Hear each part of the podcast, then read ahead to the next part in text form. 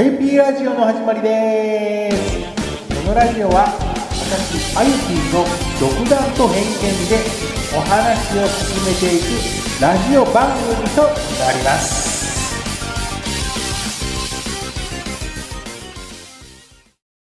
いつものようにご視聴ありがとうございます。今回も聞き流し程度で構いませんので、最後まで皆様よろしくお願いいたします。今回は以前はちじゅうねんだいのジャパメタのお話をしたと思うんですよ。で、まあ概要欄にリンクを貼っときますんで、興味のある方はぜひご視聴お願いいたします。で、そのお話なんですけども、海外の方でやっぱり発祥してるんですよね。ヘビーメタルハードロックシーンが盛り上がって日本に来たっていうお話なんですけども、その当時私が感じたことや本当に好きなバンドのお話をするので、私の独断と偏見になりますけども、その辺はご了承お願いします。本題なんですけどね、はちじゅうねんだいの音楽シーンってやはりね、革命期なんですよね。まあ、ポップスにしてもそのロックシーンの中で革命期の時代だったんですよ。で、それはなぜかといえばね、やっぱりそれまでにハードロックイコールうるさい音って思われてたんですね。やっぱり僕らも中学とか高校の時にハードロックが好きやけど、あのうるせえうんげけるっていう感じでみんなにバカにされてたイメージがあるし、でみんな当時ね、やっぱりキャロルとかね、あっちの方のロックンロールのイメージがあの強かったんで、どうしてもあのディストーションにかけたドガーンっていう音をね、まあ、みんな、まあ、日本人はそういうのって当時は毛嫌いしてたかもしれないですよね。友達でも「えー、えー、うるさい音楽やろ」とかって言われてたら今でも記憶にありますね。まあそれまで本当にね、ニューウェーブ系やね、ポップス系とかパンク系とかテクノポップとかがやっぱ流行ってた時代やし、音楽シーンをね引っ張ってた時代なんですよね。じゃあハードロックはといえばマジで衰退していました。もうほんまにね、氷河期の時代だったような気がするんですよね。やっぱ出してもそんなに言うほど売れないし、日本ではある程度ね認知はされてたから、例えばレインボーにしても、えー、ジューダス・プリストにしてもそうだし、まあ、スコーピオンズにしてもそうなんですけども、来日してはそれなりには盛り上がってたし、当時あったあの音楽雑誌ミュージックライフでもね、そういう風に先行して話題にはなってたんですけど、まあ、どっちかって言ったらやっぱりアイドル系が多かったですね、ミュージックライフでも。だから時々そのレインボーの特集とかって言ったらもう率先して買いに行った。ご所でもやっぱりあのエアロスミスとかもキッスもね、解散までね追い込まれてたような時代ですよ。あのレインボーですら路線変更をしたんですよね。今まではね、やっぱ中世のねバロック系のねハードロックをやってたバンドがね、突然ねアメリカ受ける受けをするようなねポップなイメージのね曲の展開を作るようになった時はちょっとびっくりしたんですけどね。やっぱりそのおかげで工事とかやめた理由もあるんだろうとは思うんですけども、もうレインボーとかも路線変更していた時代だし、しかしね、やっぱそういう時代やけどもはちじゅうねんだいのまあちょっと手前でななじゅうはちねんだいにその巧妙な光を照らしてくれたのがアメリカでデビューしたねバンヘイレンだと私は思うんですよね。だからなぜバンヘイレンかって言ったら、当時やっぱりそのハードロックイコールギターヒーローっていうイメージがすごく強かったんですよ。私もやっぱそういう風な時代育ってるし、レッド・ゼッペリンイコールジミー・ペイジーだし、レインボー・ディープ・パープルイコールリッチー・ブラックマーっていうねイメージがあったから、ギターヒーローがおるからやっぱハードロックはかっこいいっていうイメージがね、やっぱ今でもやっぱそれは思いますよね。私はこのね時代でもやっぱりマイケル・シェンカーとかイングエム・アルムスティーンとかね、やっぱそういう風にこう崇拝されるんですよね。それの元を作ったのはやっぱりリッチー・ブラックマーとかジミー・ペイジーとかエリック・クラプトンなんですよね。あとジェフ・ベックとかって言って、まあ、当時言われてたのは三大ギタリストっていうのがジミー・ペイジー、エリック・クラプトン、ジェフ・ベックですからね。まあそんな話はさておき、アメリカでちょっとこういう風に盛り上がってきたからアメリカが発祥かって言ったら、いや実は違うんですね。実はイギリスなんですよね。イギリスで当時あのはちじゅうねんだいの初頭にニューウェーブ・オブ・ブリティッシュ・ヘビー・メタルっていう言葉がすごく流行ったんですよね。じゃあそれはなんやねんっていうことなんですけども、ニール・ケイっていう ディージェー がいるんですよね。それの主催のメタルディスコがあるんですよ。まあそのバンドワゴンっていうところなんですけども、そこの主催でメタルディスコっていうのがあるんですけど、それがすごく盛り上がったんですね。当時やっぱりみんなねギターの弾いてる格好をしてね、曲が流れたらヘッドバンギングするっていうのがやっぱ主流だったんですね。でそこから生のねバンドがどんどんどんどんニール・ケイが紹介するんですよ。そこで君臨して出てきたのがそうアイアン・メイデンなんですよね。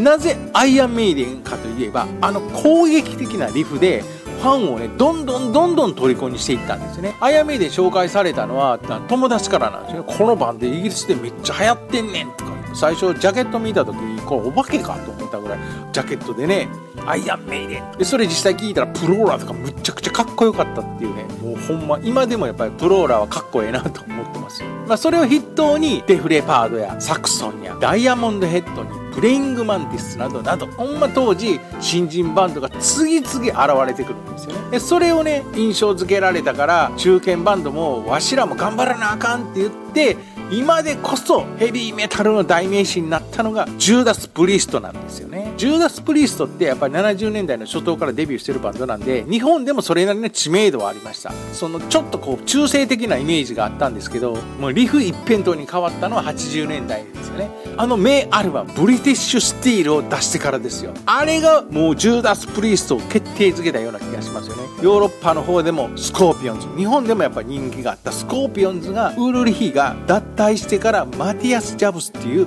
ギタリストが加入してから、ラブドライブ、ブラックアウトで一躍有名になってきましたよね。それこそ本当にこうイギリスとかヨーロッパとか、ましてやアメリカまで席巻していくようなバンドになっていきましたね。ライブバンドっていうイメージが強いですよね。スコーピオンズって言えばメロディアスなハードロックっていうイメージがあるんですけど、やっぱりそのヘビーメタルの位置づけにもされていくっていうことなんですけど、それから感化されて ユーフォー とかで ユーフォー を脱退したマイケル・シェンカーが独自でグループソロで活動するようになって、マイケル・シェンカー復活やーとかねなったりして、ホワイトスネークも君臨してくるようになって、このホワイトスネークを位置づけをすごくすごい位置づけをしたのがはちじゅうねんに開かれたレディングフェスティバルのライブですよね。あそこでホワイトスネークがものすごいライブをしたっていうイメージがありましたし、確かにかっこよかった。初っ端のあのカマーンっていうね曲が、昔の曲があるんですけど、もうブルージーな曲なんですけど、やっぱ音がねガーンってくるような感じで来たイメージがあって、で曲もかっこよかったから、そういう風に位置づけをされた時代ですよね。アメリカではどうだったかって言えば、やっぱりそのニューウェーブ・オブ・ブリティッシュ・ヘビー・メタルがすごく感化されて、バンヘイレンを筆頭にキスがメイクをその当時取るんですよ。素顔でバンド活動するんですね。まあ、ポール・スターレやっぱりね元のがかっこいいからやっぱかっこいいですよね。でジン・シモンズはジン・シモンズでやっぱりもともと野生的やけど、顔もやっぱり野生的なイメージがありましたよね。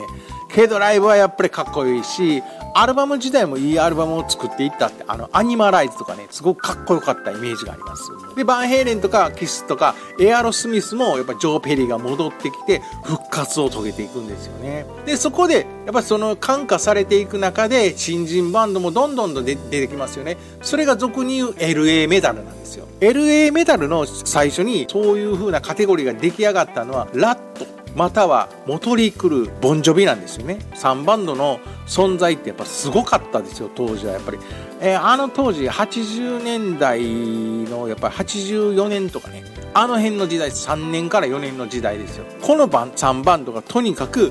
もうアメリカで一躍どんどんどんどんスターになっていく。やっぱアメリカでもそのヘビーメタル、ハードロックっていうのが市民権を得て、ヨーロッパでも市民権を得て、ましてや日本でも市民権をあの得ていくっていうね、やっぱりそのやっぱ発端はニューウェーブ・オブ・ブリティッシュ・ヘビー・メタルなんですよね。今でもやっぱり皆さんが言う エムダブリューオービーエイチエム っていうんですよね。なんかあのプロレスの団体名みたいなんですけど、でもそれがその時代を席巻していくんですよね。当然のごとく若手が盛り上がってる、中堅は盛り上がってる、じゃあ俺らはって言うて、その大御所がねどんどんどんどん重い腰を上げていくんですよね。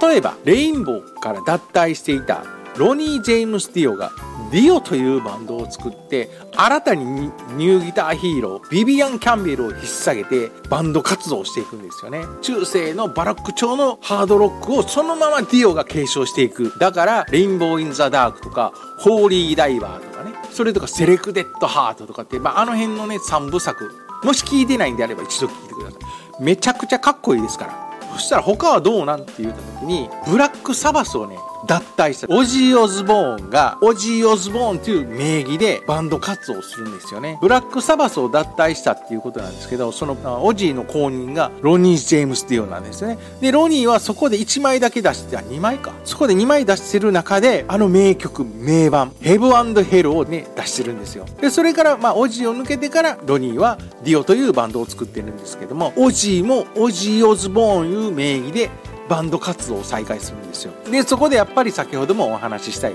うにハードロックイコールギターヒーロー、ディオでもやっぱりビビアン・キャンベルっていうねギタリストをね若手から引っ張り上げていく。あのビビアン・キャンベルはスイート・サベージというねバンドにいたんですけども、脱退してディオに加入したっていう経緯もあるんですけども、オジー・オズボーンもギターヒーローを見つけてきてるんですよね。当時無名だったクワイエット・ライオットにもいたんですけども、ランディ・ローズを加入させるんですよ。このランディ・ローズがギターソロとかかっこいいしね、クラシック要素をすごく持ってるのでものすごくいい曲がたくさんありました。ブリザード・オブ・オズっていうねアルバムがあるんですけど、まあ、今でもやっぱりライブで演奏したりしてるんですけど、アイドントノーとかクレイジー・トレインとかミスター・クローリー、もうミスター・クローリー初めて聞いた時にもうビビったよね。むちゃくちゃかっこええやんこれ、あのメロディーなんなんとかね、メンツもねすごく良かったしね。でダイアリー・オブ・マッドマンはもうオジーらしいオーバー・ザ・マウンテンとかね、